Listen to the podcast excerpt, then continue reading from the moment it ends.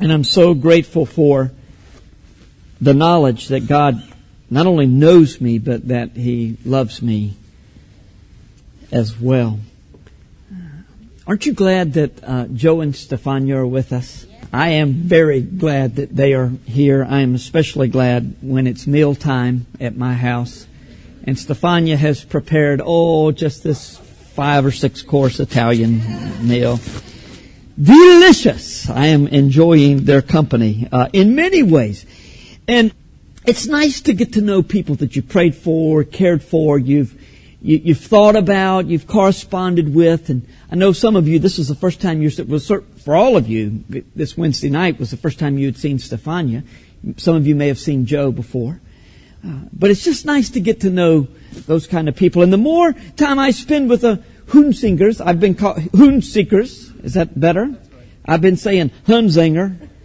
Um, but the more time I spend with this lovely family from Italy, uh, the more I get to know them well, I'm getting to know the parts of them that they want me to know about essentially. I mean, I, I might see a few little things here or there that they didn't intend for me to see, but that's, so far, none of that's been going on. But I'm, I'm learning about the parts of their lives that they want me to know.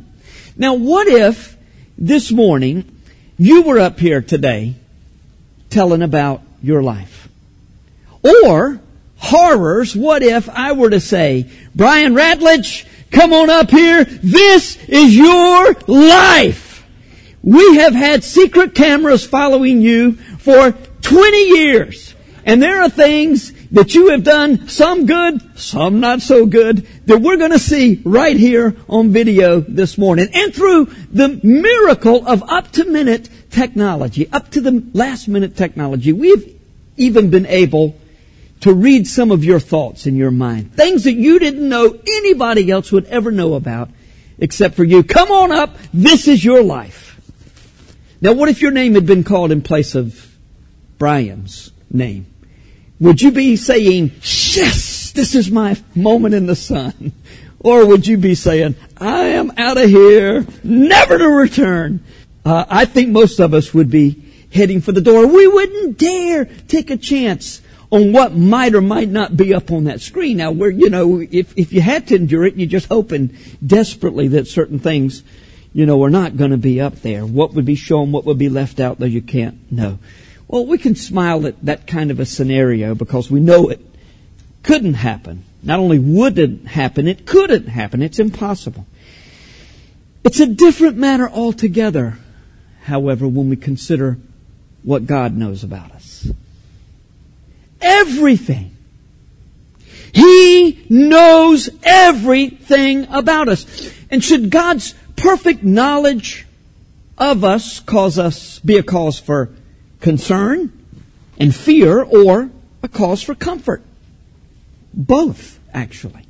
That's what Psalm 139 tells us. In fact, Derek Kidner says this about Psalm 139. Any small thoughts we may have had of God are magnificently transcended by this psalm. Yet for all its height and depth, it remains intensely personal from first to last. Actually, you could say that about a whole lot of psalms. And yet it's especially true of Psalm 139. This psalm was written by King David and it was delivered to the choir master. It was worthy to be sung by the absolute best musicians in the land. Give it to David. Don't give it to Brad if you want this sung well is the, is the point here. Give it to the choir master. Indeed, though we see God in all of his magnificent transcendence or holiness and greatness, there's a gentle and tender intimacy to this entire song. There's one part of the psalm, though, that um, seems out of place when David expresses his hatred for the enemies of God and, and, and, and asks for justice to be done. I'm going to explain that section uh, rather thoroughly next week. I had uh, really worried about how to do justice to what we call the imprecatory psalms, or the psalms where a curse is being called down on the enemies of the of the writer or the enemies of God. And there's there are a lot of them in there, so I thought we would be doing that in, in the context of this psalm, but it's just not time. Uh, this is not strictly an Old Testament thing. So next week, when we look at the imprecatory Psalms, we're going to also spend a lot of time in the New Testament. You think of this as this is just Old Testament, but there's some of this calling down of curses in the New Testament also, and we need to understand how it all applies to us in these New Testament times. This morning, though, we're going to explore our relationship with a God who sees and knows everything about us, yet who loves us tenderly. In fact, God created us, created us exactly as we are and put us in the context of history, of family, of community for His purposes to glorify Himself. And we glorify Him when we invite His inspection of our lives with a view toward repentance of sin. You'll see all of these truths in Psalm 139. So if you would, please uh, stand and we will read this psalm from God's Word. O Lord, you have searched me and known me. You know when I sit down and when I rise up. You discern my thoughts from afar. You search out my path and my lying down and art acquainted with all my ways. Even before a word is on my tongue, behold, O Lord, you know it altogether. You hem me in, behind and before, and lay your hand upon me. Such knowledge is too wonderful for me. It is high. I cannot attain it. Where shall I go from your spirit? Or where shall I flee from your presence? If I ascend to heaven, you are there. If I make my bed in Sheol, you are there. If I take the wings of the morning and dwell in the uttermost parts of the sea, even there shall your hand lead me, and your right hand shall hold me. If I say, surely the darkness shall cover me, and the light about me be as night. I mean, even the darkness is not dark to you. The night is bright as the day, for darkness is as light with you. For you have formed my inward parts. You knitted me together in my mother's womb. I praise you, for I am fearfully and wonderfully made. Wonderful are your works. My soul knows it very well. My frame was not hidden from you when I was being made in secret, intricately woven in the depths of the earth.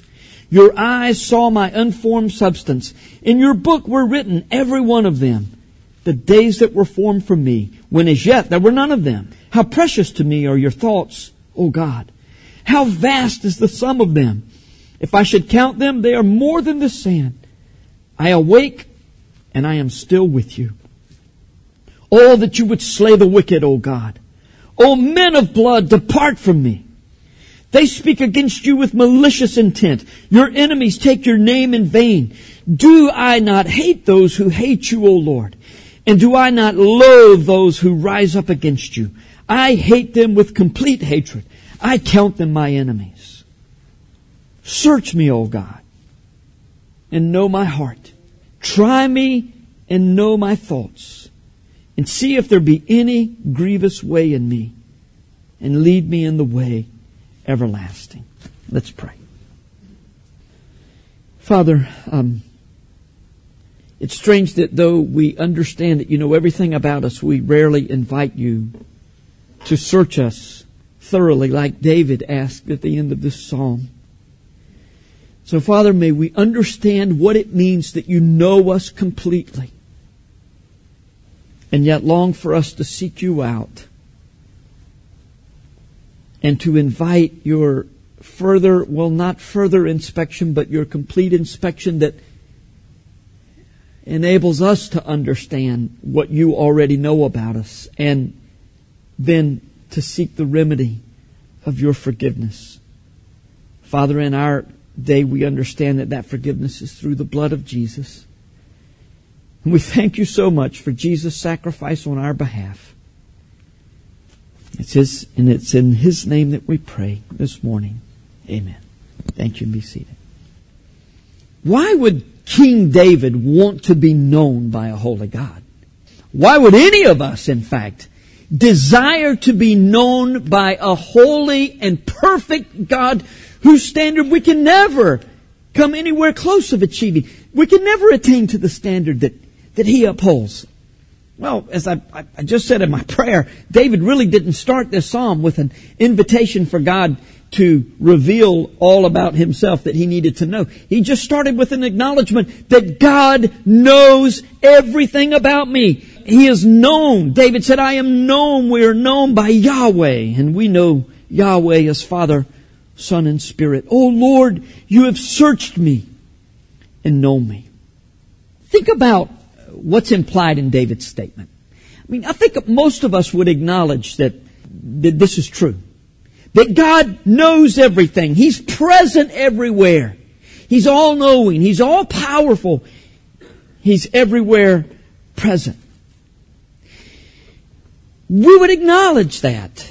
But I wonder if our lives second the motion. Or if we just abstain, you know, when it comes to living as if God knows everything about us. I think most of us uh, fall into one of three categories when it comes to being known by God and by others. First of all, there are some people who want you to know everything about them. I mean, they tell you everything. You, you think, wow, can't believe you said that, you know? A little surprising. And I suppose the desire there is to see if people really know them, if they will still be loved and accepted. Then there are those who absolutely do not want you to know anything about them. They don't tell you about their activities, their business. You ask them anything personal, they'll tell you. That's personal. Rather not talk about that. I mean, they just, they're, they're shut off. I think most of us, though, fall into a third category. Those are two extremes. This third category, though, is that we want to project an image that's not entirely accurate. We want you to know something about us that might not be true, but makes you think the best about us. We hide our weaknesses unless revealing those weaknesses will make us to appear to be humble and spiritual. We accentuate our strengths, but we're careful not to appear arrogant. It's just kind of the way we are. As for our sins, well, we just as soon you not know about those at all. In fact, I don't like to think about those. I especially don't want you thinking about my sins. One of the problems with such image projecting is that we begin to believe the image we're projecting is really who we are. We start to think, this is who I am. Didn't I tell you that? I thought I, I, I thought I made it clear that this is who I am. When we're not accountable to anyone about our private lives, we can really get into trouble. You know, I read an article in World Magazine, long article about uh, the governor of South Carolina, Mark Sanford, and the gentleman to whom he had been accountable for years and years told him when he got in the governor's office, you need to be accountable, Mark. And he said, okay, yeah, I, I agree with you, but he just never got around to it. There was nobody to even ask him a question. How are you doing in your private life? What's going on? And so especially when power accompanies and resources accompany our secret lives, then we can do things for a long time. And we don't want people to know who we are because then we got to deal with who we are. That's why this psalm is so very important. It helps us to remember that nothing in our lives is ultimately private. Nothing. We sense David's full awareness in verse 1 that God knows everything about us. Everything. Maybe I'll talk before long about the need for this accountability with, with one another, but let's just start today with our accountability to, to the God who knows everything about us. Verse 2.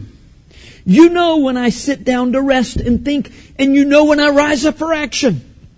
And even though I may project a less than accurate image to others. You discern my thoughts. You separate my desires and intentions from reality. Oh, we've got good intentions, don't we? About 20 years ago, you used to hear people say, I, I just want you to know the real me. Well, make no mistake, God knows the real you. He knows the real me. Verse 3, the Hebrew word for search implies a sifting. It's a very thorough examination of our ways, which completes the thought of, of verse 2. And though we may stray from God's path, we're walking God's path and then we say, you know, I think I'm going to go over here. Guess what? He goes with us. He never leaves our path. He's always there. He knows about everything that we do. More than that, verse 4 informs us that before we even begin to speak, God knows what we're going to say. You ever been talking to someone, you know, and they say something and you say, I knew you were going to say that.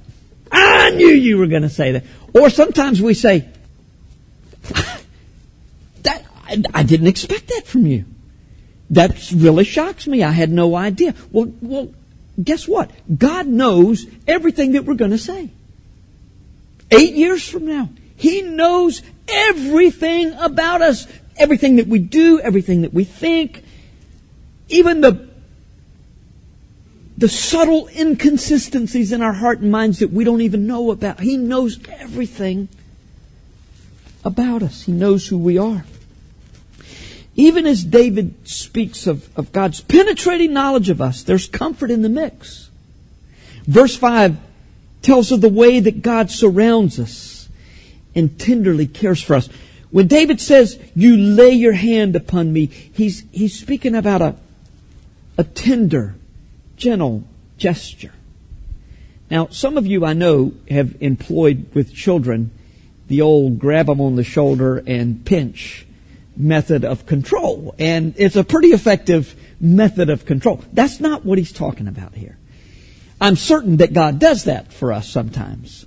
But in the context of this psalm, what he's saying is that, that in the, this knowledge that you know me completely, you just take your hand and, and lay it tenderly and gently upon me.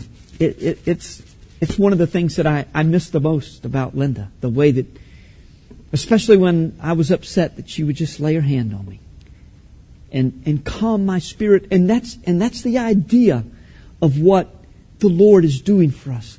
God is doing for us in the person of the Holy Spirit. He lays His hand gently upon us. And we do, when we do that for others in, in appropriate settings, now you know you can be inappropriate with that, but when it's an appropriate person, you're being like God. You're, you're revealing His character when you comfort someone in that way. David is overcome when he considers that a holy God utterly knows him, which cannot entirely be a good thing. It can't. That this holy God utterly knows me. And yet this perfect and all-powerful God surrounds him and lays his hand gently upon him, reassuring him that he cares deeply about him. That's why David says in verse 6 that all of this is just more than he can comprehend. It's too wonderful for me. He's not saying this in the sense of, hey, this is way cool. God. He's saying, it's too much for me. I can't, my little mind cannot comprehend how a holy God can know me completely and love me in this way. Because of God's intimate knowledge of him, it appears that David has this impulse to flee. I think that's true of all of us. When we come face to face with our sin before God, we want to flee. We want to get away from Him. It's no use trying, though, David said. In heaven, God is there. In Sheol, God is there. In the grave, is what he's saying. From, from the heights to the depths, you can't go high or low. And nor can you take the wings of the morning in the east when the sun rises, nor go to the distant reaches of the Mediterranean Sea in the west. You cannot go in any direction. He's always there. In verse 10, David says though, but even still, God's hand extends to me in love. Even though I can go nowhere away from Him, His love is extending to me. That still doesn't keep Him from wanting to hide. Yet He recognizes He can't hide from God. Darkness? What darkness? Secrets? What secrets? There are no secrets with God. How can one have secrets from his or her creator and sustainer? God was intimately involved in making me just exactly as I am. That's what David said, and it's what we have to acknowledge. Are, are you happy about that? Are, are you pleased that God gave you the exact body and personalities and gifts and heritage that He did? Now, this fallen world speaks to who we are, but also the fact that God specifically made me just exactly as I am in my mother's womb speaks also very much to who I am today. Do you believe that God is intimately involved in a fetus life inside the womb? Do you believe that? How? How? If you believe that, how can you even consider for a moment that abortion is an acceptable way to deal with a life? Now, if you're here today and you've had an abortion, please don't think I'm being thoughtless or unkind. I, am so sorry, and I want you to know that God not only forgives, but He can remove the guilt. He can, He can take care of that. But we have to talk about this heinous sin that is so so pervasive in our, our land and so, so easily considered as a, a way to get out of the consequences of, of actions.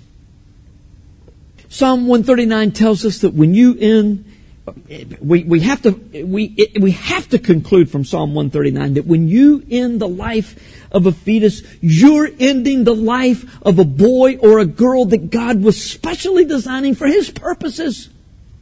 Now He knew that this life was going to be ended. He understood that. He's God. He knew all, all of that. But it it does not release us one ounce from a responsibility. And if abortion interrupts a life, it is no different than anyone else dying, no matter the age. Could I ever vote for a pro-choice, pro-abortion candidate? Only if there were no pro-life candidate in the mix. Politics for me is always a lesser of two evils.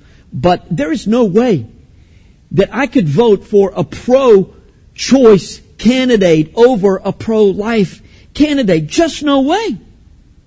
And please don't tell me we need, we shouldn't be single issue voters. Let me ask you something. If a candidate were running on the platform and saying, I think that when a person gets over 80, it's up to his children or the nearest relative to, to determine whether that life is viable anymore, and, and, and if they want him to be euthanized, then so be it. Would you vote for that candidate? What's the difference? What's the difference? When you vote for a candidate who says it's okay to go inside a mother's womb and take that or let the baby be half born.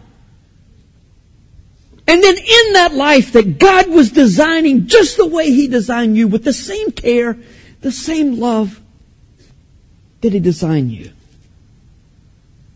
Okay, I better stop. I'm, I'm done. God's intimate activity in the womb was a part of His ultimate plan for us. He's just not working on us now. He didn't start working on us when we got saved, when we trusted Jesus. He's been working on us from before the foundation of the world. That should comfort you. And, and by the way, the comfort also, He formed this day especially for you. This day, especially for you. That should comfort you, if you, especially if you're in the midst of a trial. It comforted David to, to know that God had been intimately involved from the get-go. He said in verse 17 in so many words that God's commitment to detail in forming his body and directing his days was proof of his love and care for him. You may recall that David had some pretty tough days. And what had he done to be hunted down like a dog by Saul, the king? Nothing. He had done nothing but support Saul. And yet Saul wanted to kill him. Even still, when David contemplated God's care for him, he, He found it vaster than the sand by the seas. You know, just can't take those little grains and count them. Your love for me is that awesome, that great. David may have been saying in verse 18 that he went to sleep thinking about God's love for him and when he awoke he found that God was still there. It was a wonderful it was a wonderful dream that was true. But all is not as it should be in life. There always seems to be some form of trouble in River City. I mean, there are those who oppose God, and David has trouble with them. Verses 19 to 22 are frankly troublesome for most Christ followers. I mean, aren't we supposed to forgive our enemies and allow God to take vengeance on those who seek to do us harm? Oh, yes. But the portions of these writings that we call the imprecatory Psalms, or Psalms in which a curse is called down on one's enemy, serve a purpose that didn't end when Jesus came. Jesus called for a few of them himself. Paul did also. And, and these New Testament imprecations or calls for cursing uh, that point to God's holiness uh, there are these New Testament that point to God's holiness, yet there's forgiveness for all who will come to Jesus and ask for forgiveness of sin. I mean, how does it all work together? Well, we'll get into that next week, and we'll spend a fair time, amount of time, as I said, in the New Testament next week.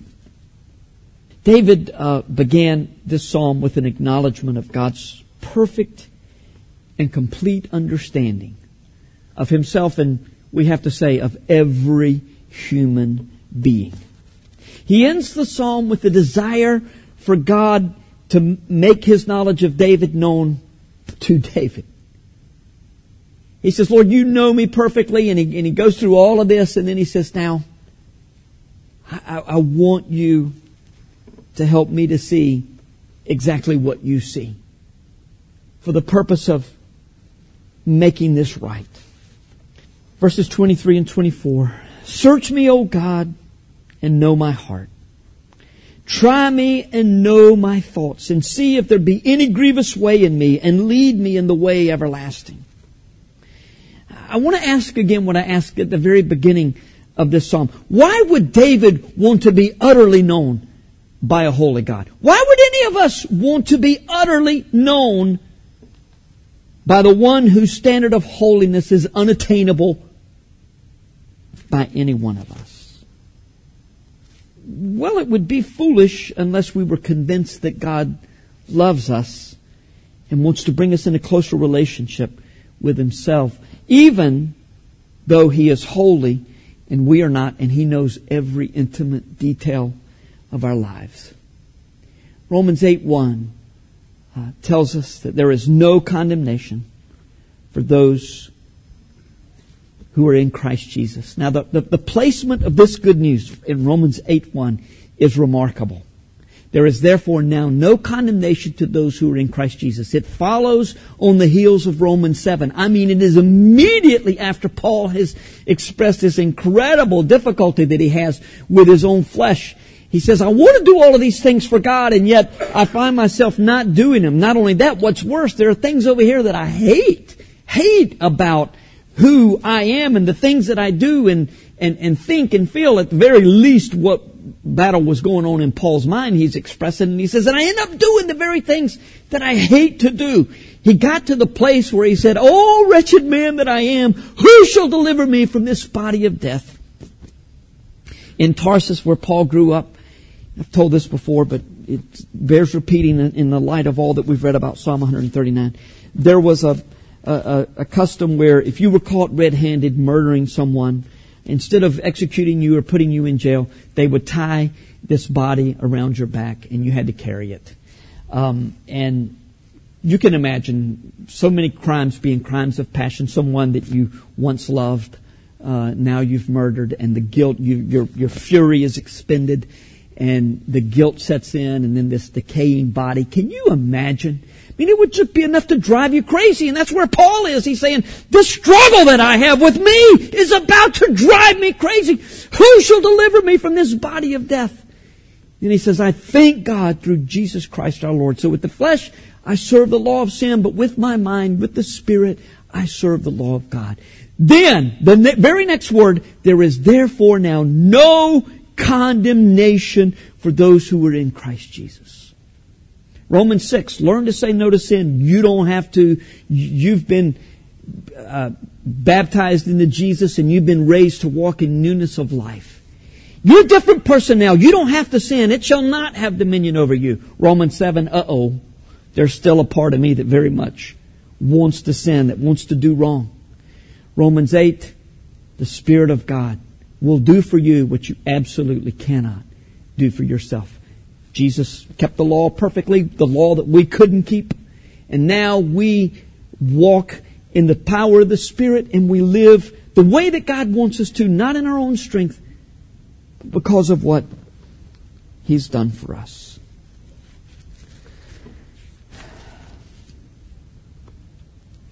David wasn't blessed with the knowledge that we have of Jesus' perfect sacrifice on the behalf, on our behalf, that absorbed God's judgment of sin for all who believe. And yet, God's Spirit impressed this truth upon his heart. That somehow this holy and just God that had to be given sacri- sacrifices every year, uh, serious sacrifice every year, and then sacrifices all through the year to cover the sins that they had. Somehow David understood by God's Spirit that God was good when He created us. And, and it's a good thing that He knows us. And that He reveals our true selves to us. You know, when, when something that is true about us that we don't want to admit is revealed to us, it's painful at first, isn't it? It's tragic when we try to hide from God's Spirit who reveals our sin to us.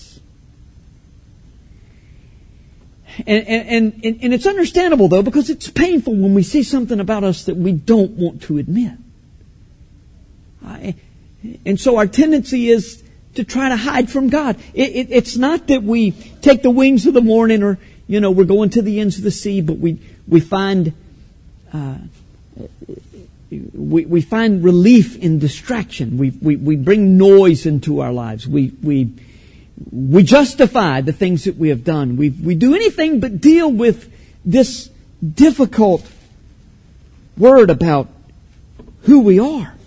Sometimes God speaks directly through His Word. Sometimes He uses others. It's difficult when it's others who are imperfect as we are. But it's still, it's still often true things that we need to think about. So, the last thing we should be doing, but the first tendency we have is to shush the Holy Spirit and to say, shh, shh, that's, that's not who I am. That's not, that's not true about me. We fail to see our sin in the same light as God sees it. So we justify and pretend that He doesn't see it or that it's not what it's been reported to be or that He'll overlook our sin. Well, Psalm 39, 139 tells us we can't do that. God knows us as we are, but the good news is that He loves us and He cares nonetheless. You know, it could be that you're here this morning, and I, I, I spoke so passionately about abortion a while ago. If if you've had an abortion, and I I would be almost surprised if there's some not someone who has either had an abortion or a man who has participated uh, with a with a woman at some point and encouraging her to have an abortion. I, please understand that God's forgiveness is complete. Now, you may be a Christian or you may not. You may have trusted Jesus as your Savior. It could be that you're here this morning, not connected with the abortion, but just you're here this morning and you've never trusted Jesus as your Savior. You've sensed that what we've said, what we've read in Psalm 139 is true, that God knows everything about you and that His standard is so high that you could never achieve it. Maybe you've bought into this idea that when we get to heaven, if our good works outweigh our, outweigh our bad works, then, you know, God's going to say, come on in. But there's just no way. No. When He knows everything about us, there's no way.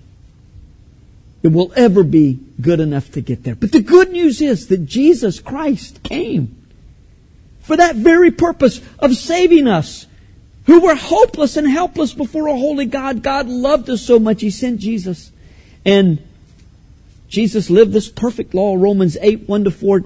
We talked about it a few weeks ago. Details it perfectly. He lived this perfect life, so he fulfilled all the requirements of the law. And he was the perfect substitute and sacrifice on our behalf. And when we confess to God that we are a sinner, we recognize that we are who he says we are. And, and we ask him for forgiveness of our sins and we we, we turn in our hearts and our minds from those sins. And you, you'll never quit doing that without God's help. That's not what I'm talking about. But you say, Lord, I'm, I'm done with that life. With your help, I'm, I'm putting that behind me. And I'm turning to you. I'm turning to you, Jesus. I believe that you died on the cross for my sins. Then, just like that, you become a child of God. You're born again. You've been saved in that moment. And if you're here this morning and and you're struggling with that, trying to be good enough, please give it up and just say, I can't. I, I, I gotta, I gotta trust in Jesus. You know, people who are really concerned about morality, but they don't know Jesus. Um, just like the Pharisees, some of those curses were on the Pharisees that Jesus uttered they, they, they think of the things that are important to them as being really what counts. And that's why they can look down their noses at other people and say, well, uh, you're doing this. I'm not like that. I'm not like that. Uh, moralists can be very wicked people, but they find a way somehow to justify in their minds that what I'm doing is okay, but what you're doing is not. Look, it's not, none of it's okay when we get before God. The good news is Jesus. Well, for those of you who know Jesus, I hope this psalm has encouraged you to come clean before the Lord rather than to try, try and hide when your sin is, is revealed to you. I mean, is there a sin in your life that you need to deal with? God promises us in 1 John 1 9, as we are confessing, He is forgiving. It's a continual process. It's an ongoing thing. That we need to be confessing, repenting of our sins day in and day out. But as we do it, He forgives us in this perfect relationship, this incredible, tender love of this God who lays His hand gently upon us. Means so much more than it does when we are obstinate and stubborn and hang on to our dignity or whatever. Whatever it is we're trying to salvage. Would you humble yourself this morning before the Lord and ask His forgiveness? Would you, would you invite, first of all, His thorough inspection of your life, of your heart, your motives, all of these things, and then deal with the sin that He reveals in the way that He's called us to. Confess it and be free. Free. I, I, I almost titled this message today. I haven't been titling the Psalms messages, just Psalm 139. I almost titled it, Busted, but Free. It's true, isn't it? Let's pray.